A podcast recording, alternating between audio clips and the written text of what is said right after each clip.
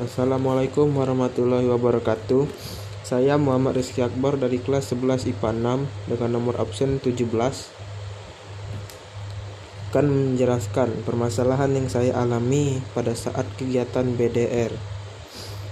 Salah satunya adalah materi yang agak sulit dipahami karena tidak langsung diajarkan oleh guru mata pelajaran tersebut. Yang kedua, juga ada beberapa guru yang memberikan tenggat waktu pengumpulan tugas yang sangat cepat di Google Classroom, sehingga jika terlambat satu menit saja, tugas kita sudah dihitung sebagai tugas yang terlambat diselesaikan dan dapat mengurangi nilai siswa.